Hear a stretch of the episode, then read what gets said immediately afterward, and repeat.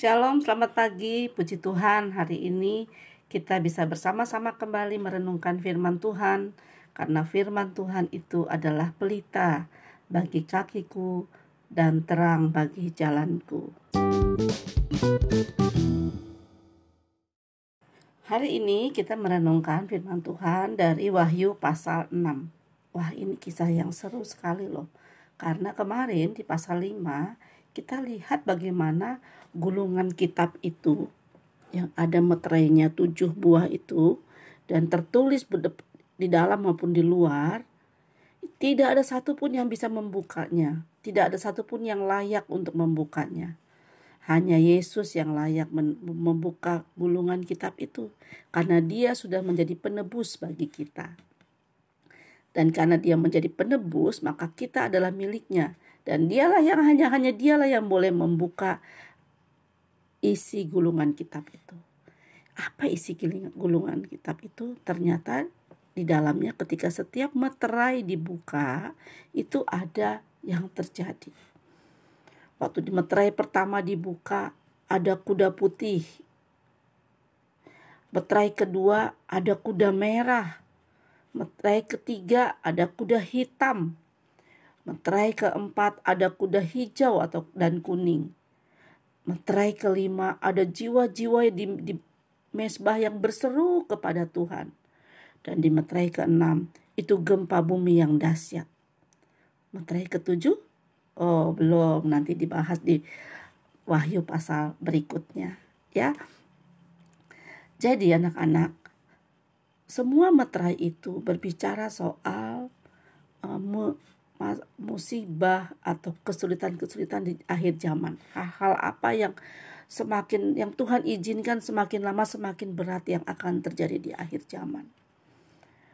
Misalnya tidak akan jelaskan satu persatu apa arti dari kuda putih, kuda merah, kuda hitam, kuda hijau, kuda dan empat kuda itu ya ditambah dengan jiwa-jiwa yang berteriak dan gempa bumi yang dahsyat. Tapi yang pasti ketika tujuh meterai itu dibuka, kita bisa tahu bahwa akhir dari segala zaman ini, akhir zaman ini sudah mulai mendekat. Anak-anak, kita hidup di akhir zaman. Kita hidup di masa-masa yang semakin lama, semakin dekat. Nah, jadi ketika kita hidup di zaman yang semakin lama semakin dekat dengan akhirnya apa yang harus kita lakukan? Mari kita jaga hidup kita betul-betul mengasihi Tuhan. Jaga hati kita lu sungguh-sungguh mengasihi Tuhan. Karena di zaman di mana uh, kesulitan hidup semakin besar, semakin berat, Tuhan izinkan um, berbagai penyesatan, damai sejahtera diambil, harga-harga mulai mahal, lalu ada ada kematian di mana-mana akibat penyakit sampar, akibat uh, pembunuhan dan banyak hal, lalu jiwa-jiwa yang berteriak, gempa bumi yang dahsyat, semua itu menunjukkan bahwa hari-hari terakhir semakin dekat. Di Petrus dikatakan kesudahan segala sesuatu sudah dekat.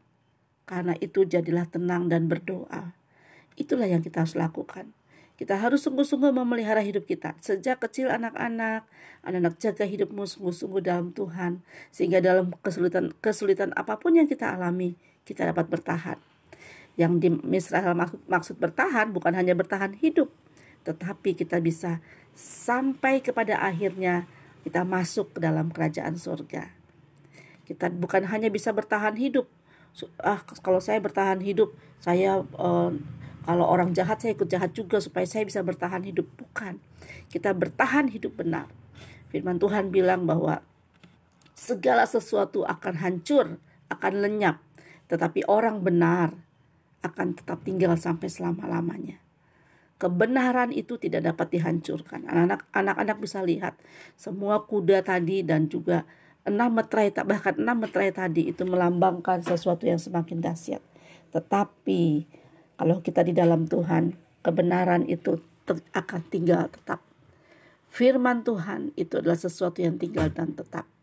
Jadi kalau kita tinggal di dalam firman Tuhan, kita mampu bertahan, mampu melewati setiap persoalan walaupun itu berat.